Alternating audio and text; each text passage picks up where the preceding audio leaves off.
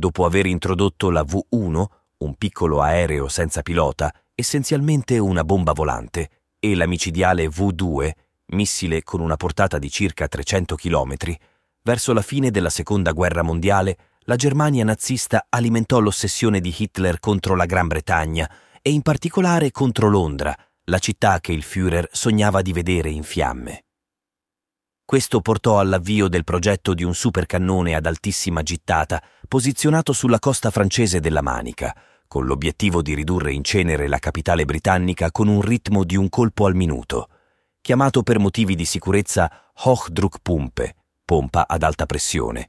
Il progetto, noto come V3, acronimo di Vergeltungswaffe 3, arma di rappresaglia 3, fu avviato nel maggio del 1943 quando iniziarono i lavori di costruzione di una vasta batteria sotterranea a Mimoyeques, sulla costa francese della Manica, distante 150 km da Londra.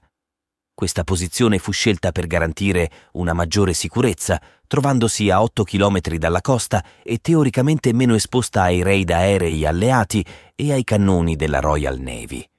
Inoltre, la vicinanza a una stazione ferroviaria facilitava il trasporto di materiali, munizioni e manodopera. La collina di Calcare fu identificata come la location ideale per scavare i tunnel che avrebbero sostenuto le fondamenta dell'arma puntata su Londra, garantendone la stabilità. Progettato dalla ditta Röchling Eisen und Stahlwerke di Lipsia, il cannone V3 nacque da un'idea dell'ingegnere tedesco August Könders. Caratterizzato da una mastodontica bocca da fuoco lunga 130 metri, questo imponente cannone aveva la capacità di sparare granate da 140 kg a distanze impressionanti, fino a 165 km, anche se tale soglia non fu mai raggiunta nemmeno durante i test preliminari. Il funzionamento di questa superarma, concepita dai tedeschi con la speranza di ribaltare le sorti della guerra, si basava sull'accensione successiva di 32 cariche di lancio supplementari, regolarmente distribuite lungo la canna in camere laterali. Queste detonazioni, secondo i calcoli di Könders, avrebbero accelerato progressivamente il proiettile fino a portarlo a una velocità iniziale di 1500 metri al secondo, necessaria per colpire un obiettivo così distante. La velocità massima di uscita teorica doveva addirittura raggiungere i 1700 metri al secondo con l'angolazione del cannone a 39 gradi. Tuttavia, durante le prove, non superò mai i 1170 metri al secondo. Sempre secondo i calcoli del progettista, il dispiegamento di 50 cannoni, capaci di lanciare 3.000 colpi al giorno, avrebbe saturato l'area di Londra con proiettili, condannando la capitale britannica. Un piccolo prototipo del V3, realizzato nell'isola polacca di Wolin, nei pressi di Miecizdroje, fornì prove balistiche confortanti e convinse lo Stato Maggiore tedesco a dare il via agli imponenti scavi delle gallerie sul litorale francese. Il progetto operativo fu affidato da Hitler ad Albert Speer, ministro per gli armamenti del Reich, consolidando così il ruolo della terza arma segreta dopo la V1 e la V2. Avviati nel 1943, i lavori coinvolsero oltre 1500 operai, molti dei quali erano stranieri provenienti dai campi di concentramento e costretti a prestare la propria opera in condizioni di schiavitù. Nella roccia furono scavati una serie di tunnel inclinati del 45% interconnessi da un reticolo di gallerie posti in orizzontale. Le gallerie superiori sfociavano nel tunnel ferroviario, mentre quelle inferiori si estendevano a una profondità di 60 metri, posizionate sotto la falda acquifera e subito afflitte da gravi problemi di impermeabilizzazione. L'intenzione del progetto prevedeva la creazione di 10 camere di armi inclinate, scavate nella terra, ognuna contenente cinque cannoni, per un totale di 50. Il sontuoso progetto del V3 si rivelò fragile quando, durante i successivi test balistici, emersero significative problematiche.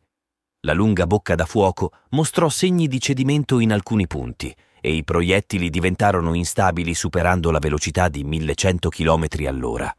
Inizialmente si tentò di affrontare il problema dotando i proiettili di piccole ali da 2,5 cm posizionate a raggiera sull'affusto.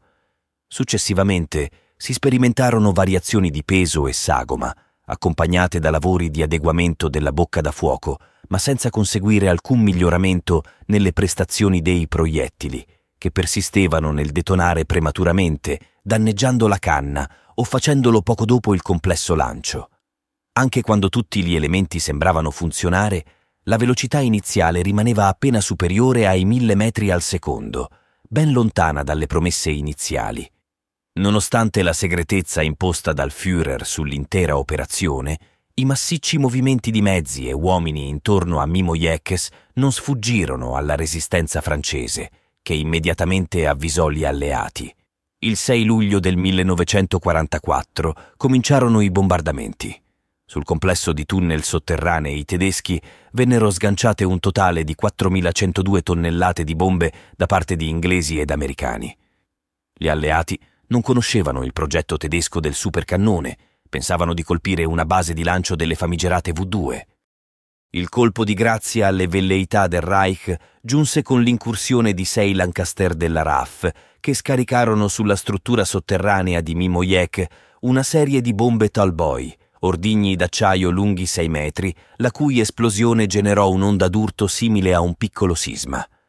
Diversi archi della galleria crollarono e tonnellate di macerie bloccarono le camere, costringendo i tedeschi ad abbandonare il sito.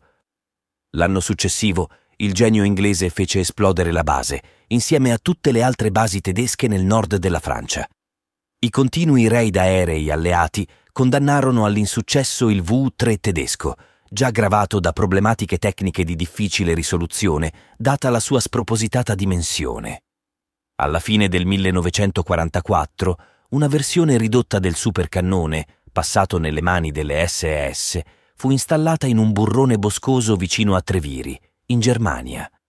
Due cannoni lunghi, circa 50 metri, con 12 camere di scoppio laterali, appoggiati su supporti in acciaio e solide basi di legno inclinate di 34 gradi, entrarono in funzione fra dicembre del 1944 e gennaio dell'anno successivo, coincidendo con la battaglia delle Ardenne, colpendo il Lussemburgo a una distanza di 43 chilometri. Il fuoco di quello che restava della terza arma segreta del Reich cessò definitivamente in febbraio, quando la zona di Treviri fu abbandonata di fronte all'avanzata alleata.